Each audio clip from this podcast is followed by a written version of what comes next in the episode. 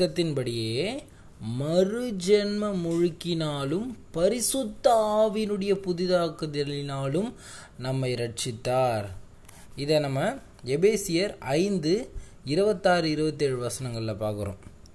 தாம் அதை திருவசனத்தை கொண்டு தண்ணீர் முழுக்கினால் சுத்திகரித்து பரிசுத்தமாக்குகிறதற்கும் கரை திரை முதலானவைகள் ஒன்றும் இல்லாமல் பரிசுத்தமும் பிழையற்றதுமான மகிமையுள்ள சபையாக அதை தமக்கு முன் நிறுத்தி கொள்வதற்கு தம்மை தாமே அதற்காக ஒப்பு கொடுத்தார் இதை ஆண்டவர் நிக்கதேமு கிட்ட ஒரு காரியத்தை சொல்லிட்டு இருக்கார் என்னது? நம்ம யோவான் மூன்று மூன்றில் பார்க்குறோம்.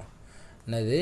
இயேசு அவனுக்கு பிரதியுத்திரமாக ஒருவன் மறுபடியும் பிறவாவிட்டால் தேவனுடைய ராஜ்யத்தை காணமாட்டான் என்று மெய்யாகவே மெய்யாகவே உங்கள் உனக்கு சொல்லுகிறேன் என்றார்.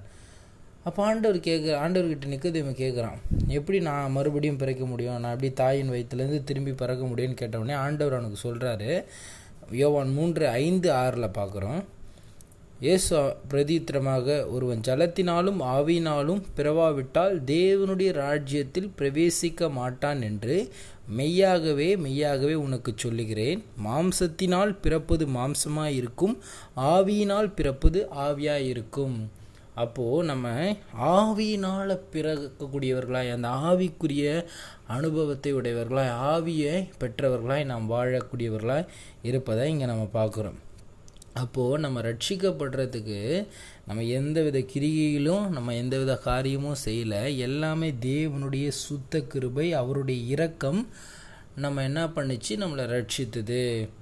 இதை நாம் தெளிவாக அறிய வேண்டும். நம்ம நிறைய பேர் நினச்சிருக்கோம். ஏதோ நான் இன்றைக்கி சர்ச்சுக்கு போகிறேன் பைபிள் படிக்கிறேன் நான் ஞானஸ்தானம் எடுத்துட்டேன் நான் இதனால் ரட்சிக்கப்பட்டேன். கிடையவே கிடையாதுங்க. நம்முடைய சுய கிரிகையினால் நம்ம என்றைக்குமே ரட்சிக்கப்படலை. தேவனுடைய சுத்த கிருபை அவருடைய இரக்கம். நம்ம ரட்சிக்கப்பட்டு தேவனுடைய ஈவு நமக்கு வந்தது ரட்சிப்பு. அப்போது நம்ம ரட்சிக்கப்படுறதுக்கு நம்ம எந்த கிரிகைகளும் செய்யலை. ஆனால் நம்ம ரட்சிக்கப்பட்ட பிறகு நம்ம வாழக்கூடிய வாழ்க்கையில் நம்ம கிரிகைகள் எதற்கு செய்யணும்? நான் ரட்சிக்கப்பட்டேன் என்பதற்கு அந்த ஒரு அடையாளத்திற்கு நம்ம செய்யக்கூடியவங்களாக இருக்கிறோம். ஏன்னா நம்ம ரட்சிக்கப்படுறதுக்கு முன்னாடி நம்ம செய்யக்கூடிய காரியங்கள் எல்லாம் உதாரணத்துக்கு நம்ம நல்லதோ எது செஞ்சால் நம்மளுடைய மகிமைக்கு தான் வரும். ஆனால் நம்ம ரட்சிக்கப்பட்ட பிறகு நம்ம செய்யக்கூடிய நற்கிரிகள் காரியங்கள் எல்லாமே தேவனுக்கு மகிமையை கொண்டு சேர்க்கக்கூடியதாக இருக்கும். இப்போ ஒரு காரியம் நமக்கு தெரியணும்.